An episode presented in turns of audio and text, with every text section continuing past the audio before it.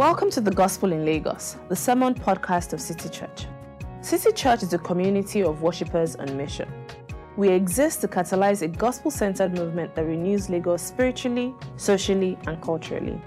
You can find out more about us at www.citychurchlagos.com. City Church. Love Jesus, love people, love Lagos.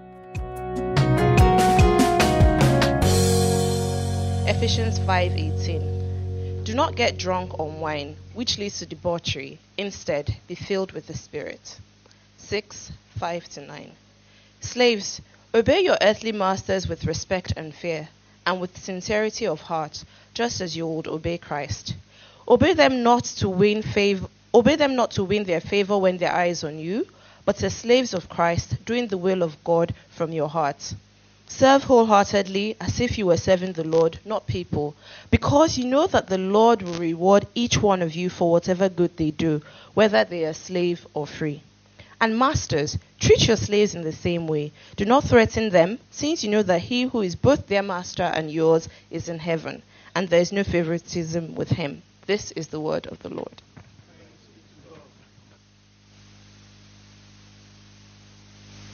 Thank you, Jumoke.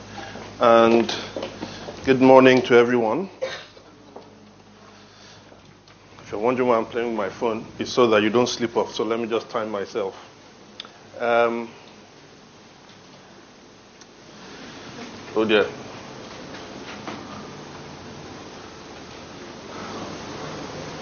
All right. After a rather awkward start, um, we've been speaking uh, for um, about work, and the reason why we're talking about work is, as Francis said, we are we want to be a gospel-centered urban church, and by that he's saying that on the one hand, the church is meant to be a replication of what is going to happen in eternity, a whole new human race.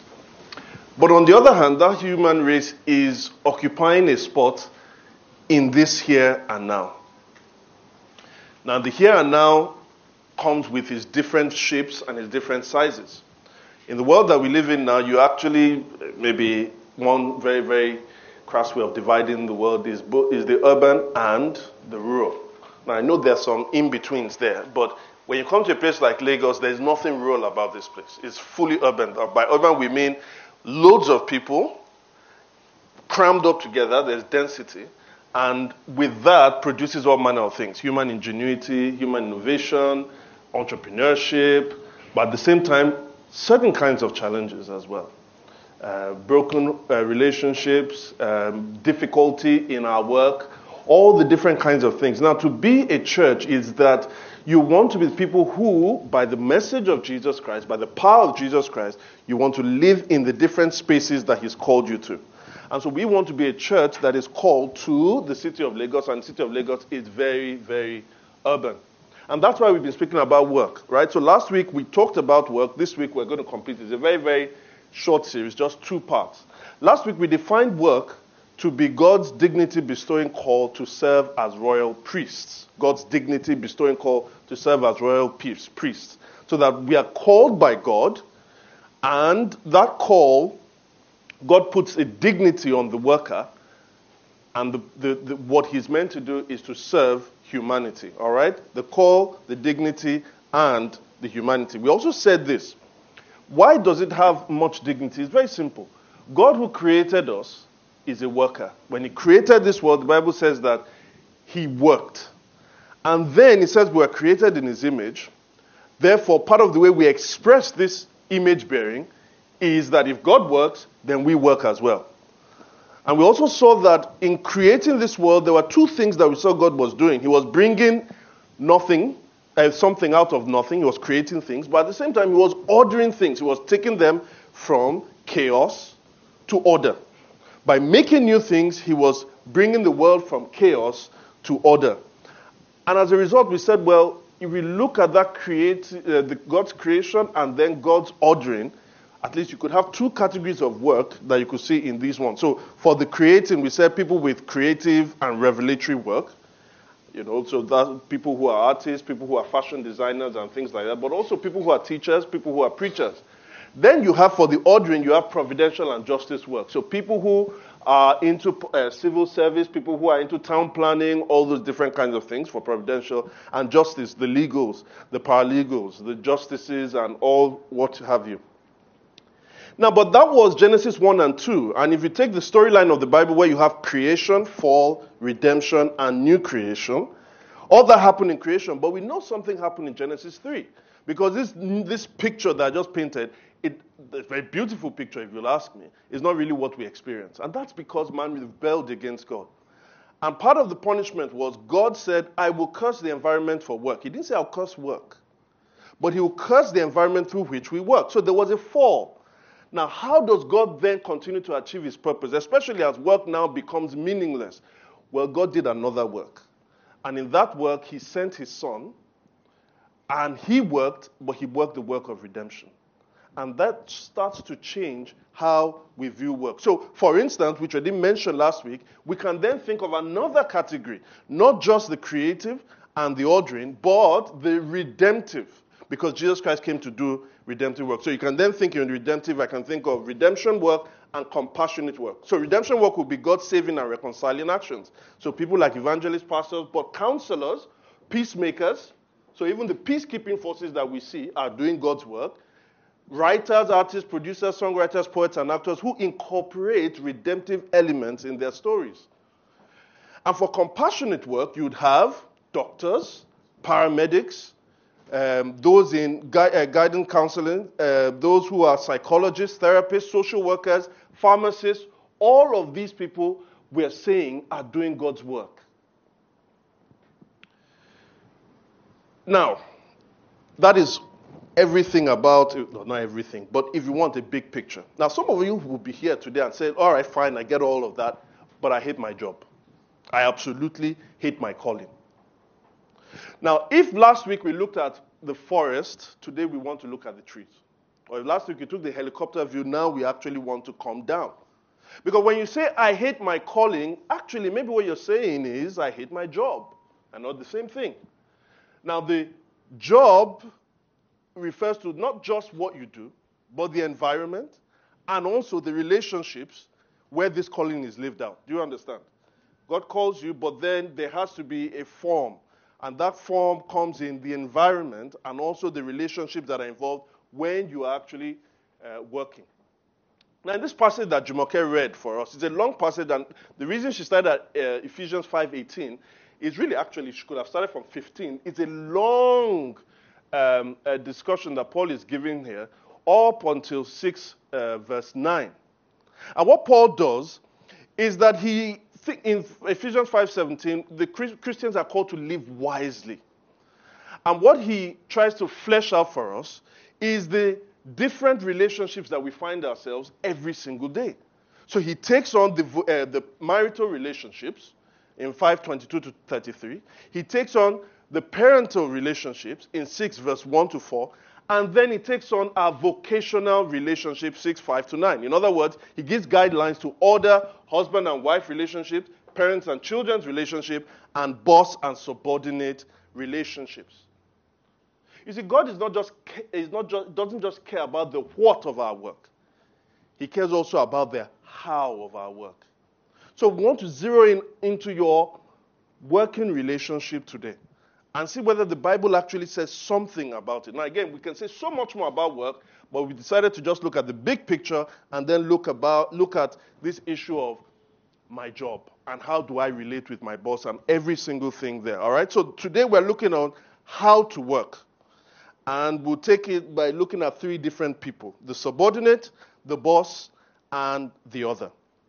The subordinate, the boss, and the other. As I said before, now let's talk about the subordinate. I said before, many of us hate our jobs. We, have, we just hate it, especially for us who probably serve under bosses. And part of the reason would be one, maybe you feel underappreciated, right?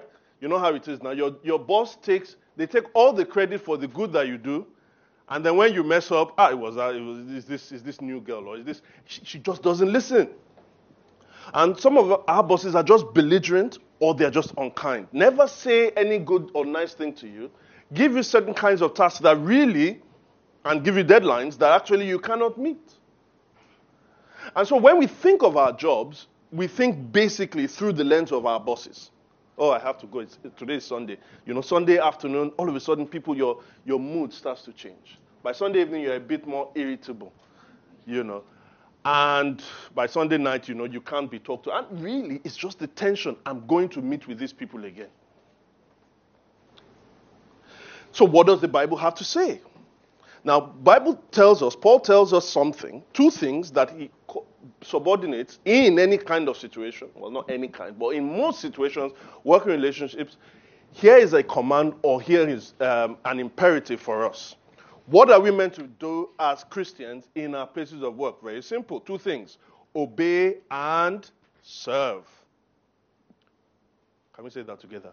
Obey and serve. How does that sound? It sounds very nice. Right? Are you serious? That's exactly what my boss tells me to do all the time. I thought I was going to hear something new. But actually, Paul says, slaves, obey your earthly masters. Verse 5.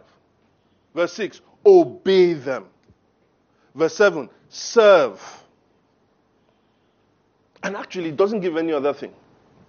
It just says you are meant to obey and serve. Now, so you are thinking here, actually, that's near impossible if you know the kind of boss I have, or bosses, or the kind of structure that I set in my office. It's really near impossible. Things are terribly hard. And I'll say to you, the Bible says it, I believe it, that settles it. Have we heard that before? Well, now, of course, there would always be caveats, right? There will always be caveats here and there. The problem with sometimes focusing on the caveat is we end up blunting the force of the command. Now, if you meet me later and you say, well, your boss is actually a rapist and your boss is blah, blah, of course I'm going to say you can't obey him in everything. But he's assuming a general thing here, and he, he knows, in fact, though I didn't want to comment on it, the word here is masters and slave, and that is representative of actually something that was going on there, but I don't want to get into that because that would be distracting. Let's just take this to be, to be for the boss and, and subordinate relationships that we experience. But think about this. He was saying this to people who were slaves. And therefore, their working conditions and their masters must have been much more terrible because now they even operated in a system that could enable abuse. And he says you should do what? Obey and serve. As Christians, we are called to obey authority and serve the mission of where we work. Notice what Paul didn't say. Paul did not just say, obey, serve, and also work so that you can get a good living. Now, he says something like that somewhere else, but he doesn't say that here. I mean, many people who basically go to work want to do what they need to do really because they are paying me this. Honestly, if you met, the moment they quit that job and get another job is the day they start railing curses upon their bosses. Because they're there for one purpose alone it is to collect my paycheck. If your paycheck is meant to be on the 28th and you don't see it 12 midnight on the 28th and your boss comes and tells you to do something, you start hissing. And yet, with all these conditions, Paul can say this. He tells us something about Christians and what we should be. One, we should be people who are able to do things despite our feelings. Part of being a Christian is not always, look, you know, I don't feel like doing it. Tough. And also, Christians are people who respect authority. Now, don't get me wrong. Authority is sometimes quite abusive. But God has ordered the relationships that we find in this world. That's what you see. Parent, uh, children, obey your parents. I have the worst parents in the world. Tough. When you become a parent, you can leave. But children, obey your parents. Wives, submit to your husband. And now he says, slaves or subordinates, obey your bosses and serve them. Now, obedience is for the authority, but service is saying, I am doing much more than just earning my paycheck. I am actually trying to serve this organization and the mission of this organization. Now, if you think that obeying and serving is bad enough that he gives us those kinds of commands, well, think about what he says, how you should obey. He says you should obey with sincerity of heart. And that you should serve wholeheartedly because he says there's another way you can do it. There's another way you can obey and another way you can serve. And he says, don't do it this way. Don't obey because of eye service. Which is, I'm only obedient and I'm only diligent when my boss comes in. How many of you know, and I know this happens, whether you say it or not, but this happens in some of your organizations. You don't leave work until your boss leaves work. You have finished your work, 5.30. But our guy is still there at 6 o'clock. Why are you still here? How can I leave when my guy is still here now? But if you knew that your guy was leaving at 3.30 and you were able to finish your work 5.30, you'll be gone by 4 o'clock. In other words, your heart is not in it, but you are only serving that person. You're not even serving your boss, you're actually serving your boss's eyes. And it's saying that this kind of ingen- um, ungenuine way of serving and obeying is actually not Christian like. You know, another motivation that we can we see often um, for how we do work that isn't right is when our work becomes the source of our identity. By that I mean, as someone has, right, as, has put it before, he says, the value of your work becomes the measure of your worth. So that if Francis is a successful engineer and he measures his identity by his work, when Francis is very successful at his work, you know what Francis thinks? He doesn't just think, I'm a successful engineer. Francis says, I'm a successful person. It covers everything. Now, we see a lot of that in our society today. So you have these AOPs, that, that medical AOPs, right? On air, no, OAPs. On air personalities. On air personalities, right? That some of them have fantastic voices. God has gifted them with good voices on radio and all that. God has given them good voices. And all of a sudden, from being people who actually have good voices, then now they know a lot about song choices. Then after that, they move from being people who choose songs, they now start doing MCing at weddings. And after that, they now start talking about politics, philosophy, and even religion as well. Why? Because they are successful at this particular thing. Then surely they must be able to speak to this. Or a very, very good business leader is able to build up a fantastic business empire, and then we think he can be president. Don't worry, I'm not referring to anybody that. But we, we do live in that. You are an expert in something, and people then expect that you are an expert in everything. And not just that people expect that, you actually start to believe it because the, measure, the, the value of your work is the measure of your worth. One of the problems with this is that not only do you start to uh, develop a certain pride and ego, but if you meet the success of your work, you start to find out something. You were not created for your work. You were created to work, but you weren't created for work. And so the longings of your heart that we have as human beings, you find your work, even with the success, cannot actually satisfy it. What about if you're a failure? Well, of course. If your the value of your work is the measure of your worth, if you fail at this, you don't just see yourself as failing at this, you actually become a failure. There was a girl I spoke with last year, and it was in a church I, I used to attend, and she, she was struggling between going back to school. She was in her early 20s, going back to school because people had told her you need to go back to school, or just continuing to work. And she said the reason why she doesn't want to go back to school is that she had tried to do it at school before, and she failed. And because of that, she could not do any other thing until she was able to start up a very small business.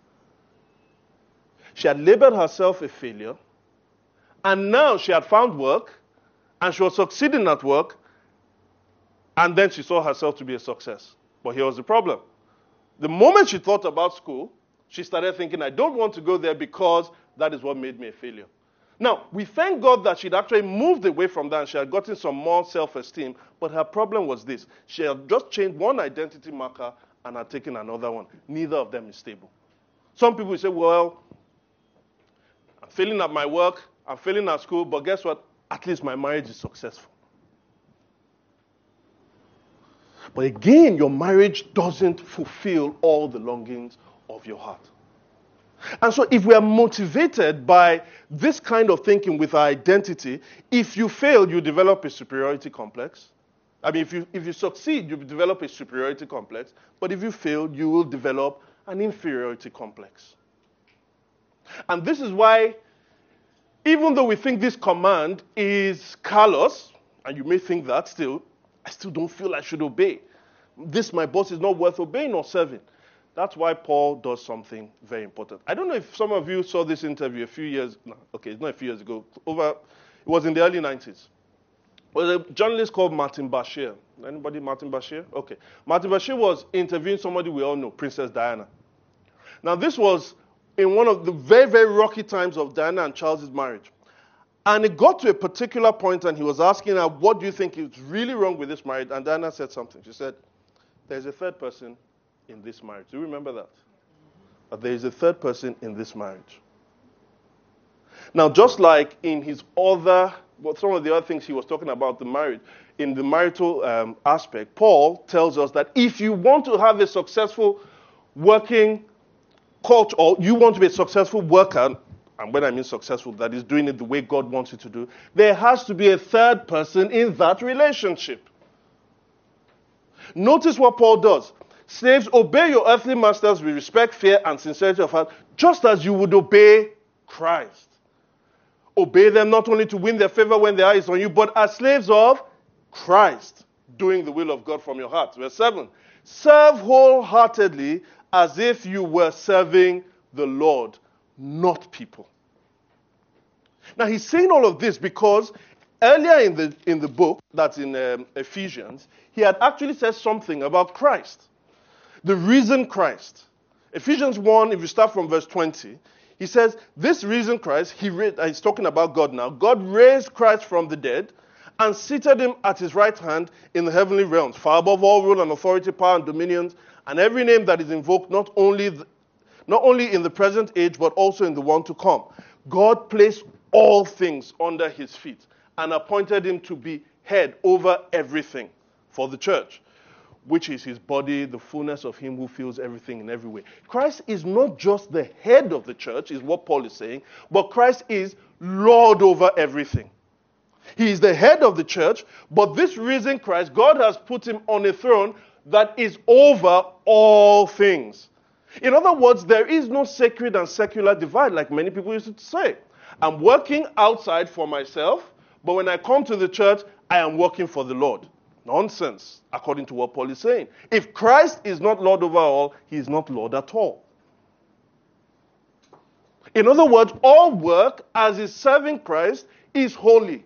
My work as a pastor is not more holy than Shino's work as a lawyer if it is done to Christ, towards Christ. And that's why Christ must not just be the third member of this relationship, he must be the prominent and preeminent member. This should help us in our difficulty. Someone once said, Abraham Kuyper, speaking about this magnitude of Christ's sovereignty. He says, There is not a square inch in the whole domain of our human existence over which Christ, who is sovereign over all, does not cry, Mine. Now, if Christ is head of everything, that should then transform how we serve and obey. One more thing on this point. If we think that earthly motivations and earthly motivations, like I've said, whether it's identity or whether it is this superficial way of serving, we've seen that they are elusive. They don't give us, well, some of us keep chasing the thing that we think they'll provide for us. We never get it. And they're unsatisfying. When we think we get it, we also see that they actually fail. Jesus gives us something. Verse 8. It says, Do all of these because you know that the Lord will reward each one for every good they do, whether they are slave or free. In other words, God actually still rewards us for doing our work well. Now, where He tells us where He's going to reward us is not now necessarily.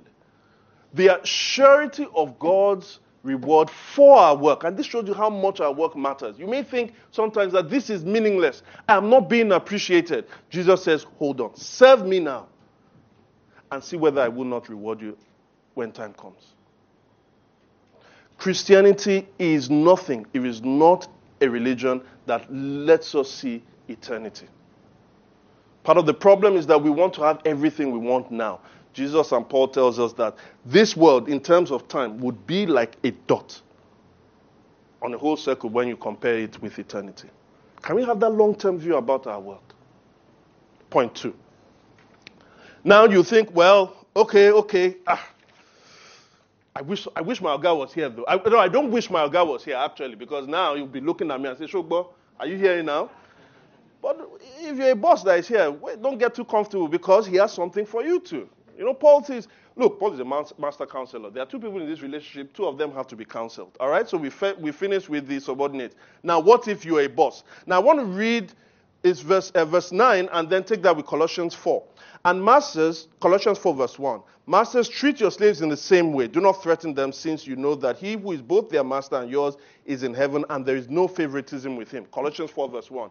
Masters, provide your slaves with what is right and fair because you know that you also have a master in heaven. What are masters and bosses called to do? They're called to provide their subordinates with what is right and fair. In other words, they're actually called, believe it or not, to care. Care. Not just employ and or I get to work, care about them. Provide what is right and what is fair. This usually is not the case. Even when it's kind of done, you know, you say, well, our values are, are um, we take care of our employees and whatever. So when you have a guilty conscience, you now gather everybody. Let's talk. What do you want? What do you need in this? What do you, you know? And after 30 minutes, you forget every single thing there. Now, this behavior is really because of one, at least one major reason. That major reason is that boss has another boss. He has another master. If your master and your boss is profit, reputation, or position, then you have totally upturned the, value, uh, the meaning of work according to what the Bible says. If making a whole, uh, a whole amount of money, increasing our profits from Q, Q1 to Q2 to Q3 to Q4, if this is the reason why you are doing your work, then your God is an object. And guess how you treat people who are created in the image of your God? You treat them as objects as well. In fact, they are discardable objects. I know some people who do not remember the people that worked for them two years ago. I'm not talking about people that are leading organizations of three or, uh, three or 400 people. They just, just change them. Just change them. Because, you know, what we need to do, they, they, they're like dead wood, so just go.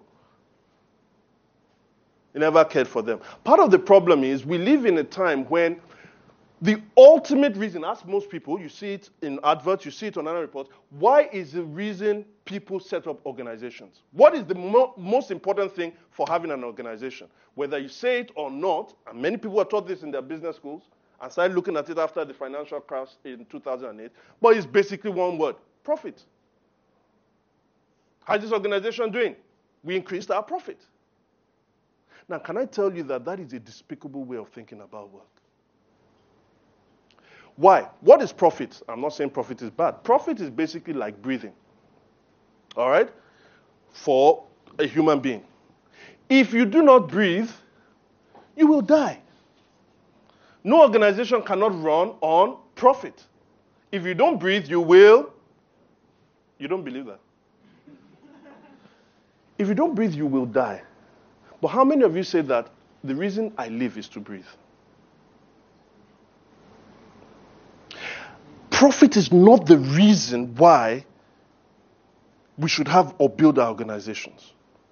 If we do that, we're like people who have absolutely no purpose. We're just there breathing and we do nothing else. It's not the essence of having an organization. The essence of having an organization is to serve. And this is why so many people are balking under this pressure. This is why, if profit is the thing that is driving you and you can see your competitors doing better, you're going to want to squeeze more and more and more. So, what happens for the people that are working for you? More abusive working conditions.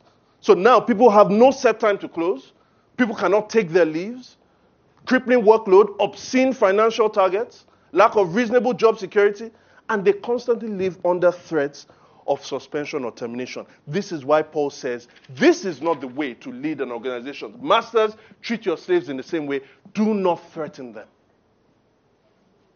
Do not threaten them. You see, we're called to serve. Your, your, your subordinates were called to serve in one way, and you are also called to serve them. If service for humanity is the thing that drives you, then you would also care about serving those who also work for you.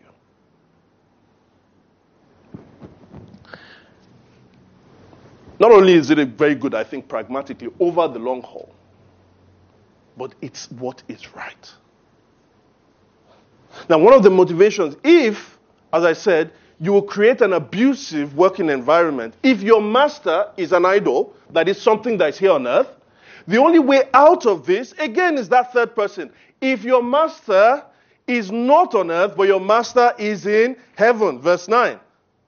Since you know that he who is both their master and yours is where? In heaven. That is the only master who will not destroy you, but at the same time will not allow you to create a destructive working environment. Because we are going to give account to him. When he says that he is in heaven, there is no favoritism with him. It means that we are going to give account to him for the way we led our people on the last day. How did you steward your leadership? He's going to ask you on the last day. In other words, lead with eternity in view. Lead with the way Christ has led you. Work is for service. Now, finally, because I have to run.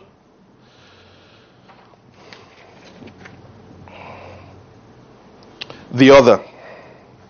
The other. Now, if you notice, this third party has been coming over and over again. In the Christian worldview, and when I say worldview, I mean how you live your life. You see, one of our, the things that I want to emphasize in, in this church is worship. Worship is one of the things we want to use to build the culture. Now, it's both worship when we gathered, but even more importantly, worship when we are scattered. God sends us as a church into the world. He gathers us together on Sunday, at least in this church, Sunday, Wednesday, Thursday. But also, most of the time, we are scattered. Now, worship is living your life as though that third party is the main party always living your life with Christ in view. And so Paul then says, whenever you have any kind of relationship with anyone, always live that life as though Christ is there. Whether we are bosses or whether we are subordinates.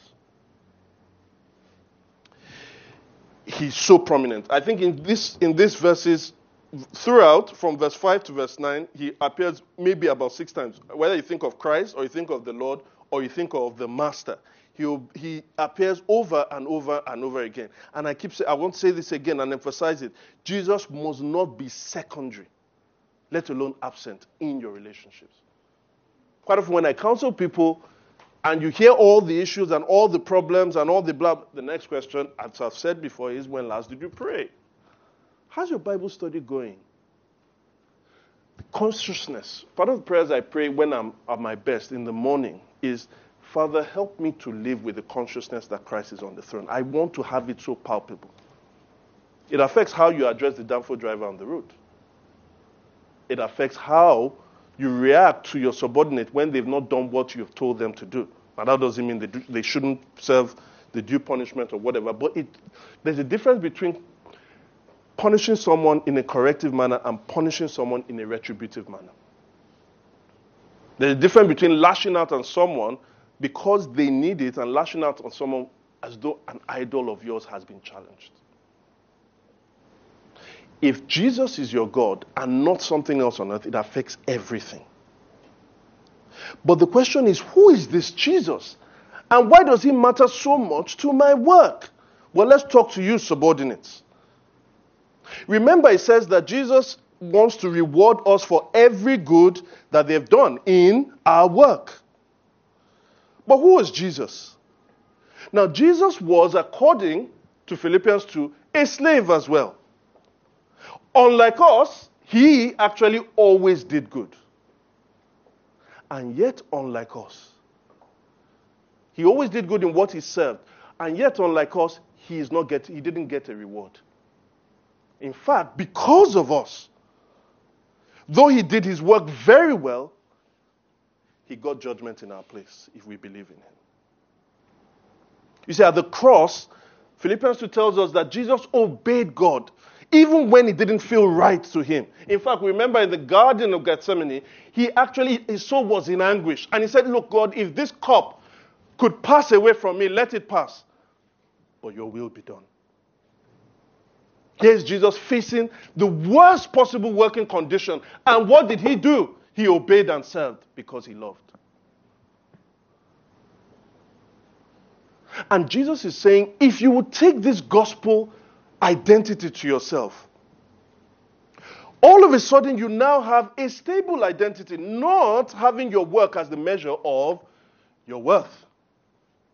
If the measure of your worth is Christ's love for you in the gospel, in that he took your own punishment for all the things that you've done, then you can go serve your boss even when your boss is actually not doing very well. You can serve him because, you know what? I am not doing this work to actually gain my value. My value is of infinite worth, and it is because Christ died for me. And he also says, if you do this, your reward will be sure and never fail. Unlike the other one, where it's either elusive or doesn't satisfy, he says on the last day, the reward I will give to you will be sure and it will never fail to satisfy. And what about you if you're a boss? Now, who is Jesus to you? Well, Jesus is the God who created the world, and therefore all of his, the human beings should actually be subordinate to him. But Jesus is this master who came and had insubordinate slaves.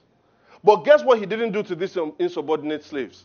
He did not provide them with threatenings, uh, threatenings and terrible work conditions to actually gain their allegiance. No.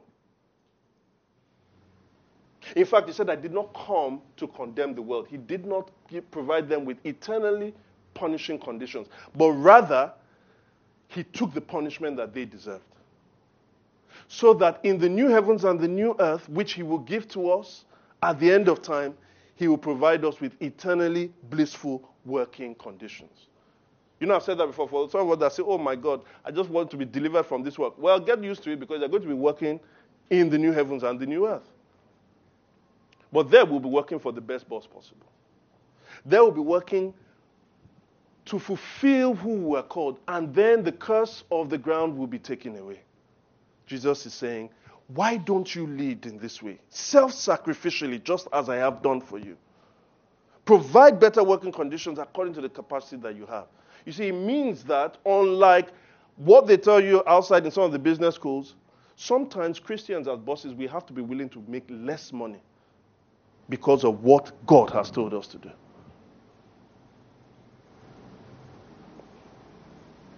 In this way, the gospel changes everything and how we work. So I want to speak to us today if you are the kind of person here that has not received the gospel, or if you're the kind of person here who does not see yourself working in these gospel conditions, guess what? Jesus has not just given you the example, He has given you His Spirit. To work like this is what we mean to be, live a spirit filled life.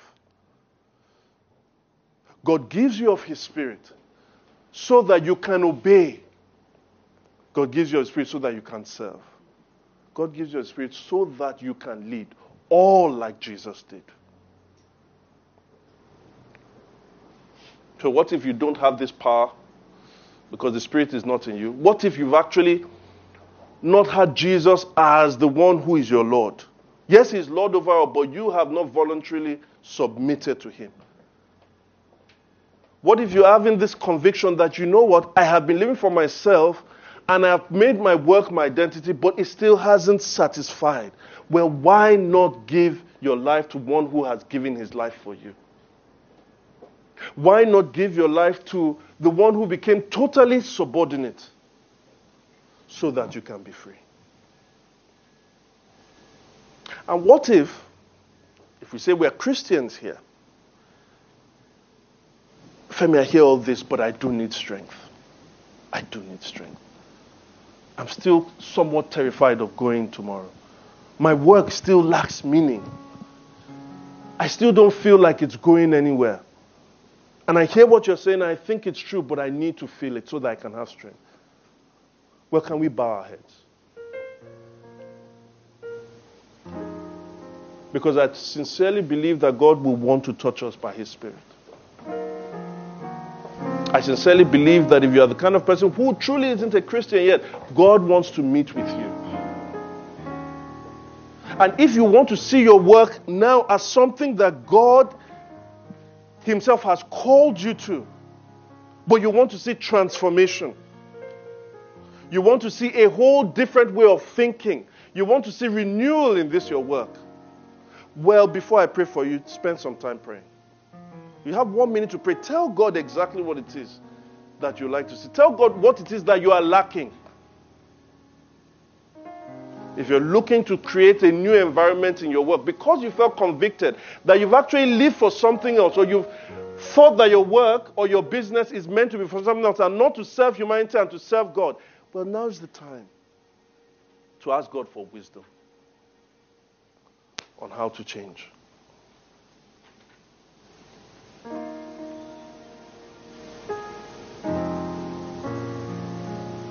Father, Lord, we just thank you for your people. But first, we want to pray for those who would not be able to say that they are your people and have seen through evidence of the way they work or the way they lead that Jesus Christ is in Lord to them. Father, I ask that by your Spirit you would touch their hearts. Father, I pray that you would cause them to see their sin and to see how horrible the sin is to you and cause them to repent. But Lord, we also ask that they will see how loved they are in that you sent your Son to die for them. You said, if anyone will come to you, you will not cast him out. Lord, we pray that you bring them to you. And for many of us, oh Lord, here who will call upon the name of Jesus as our Lord and Savior, but have seen Jesus only to be the one who saves them, and we are waiting for Him to return and then we go, but do not see how our work matters to Him. Father, I pray that you fill us with your Spirit and that you would change the way we think, that we would obey as we obey Christ, that we will serve as we are serving Christ and that we will provide what is right and fair as those who have received more than what is right and fair in Christ.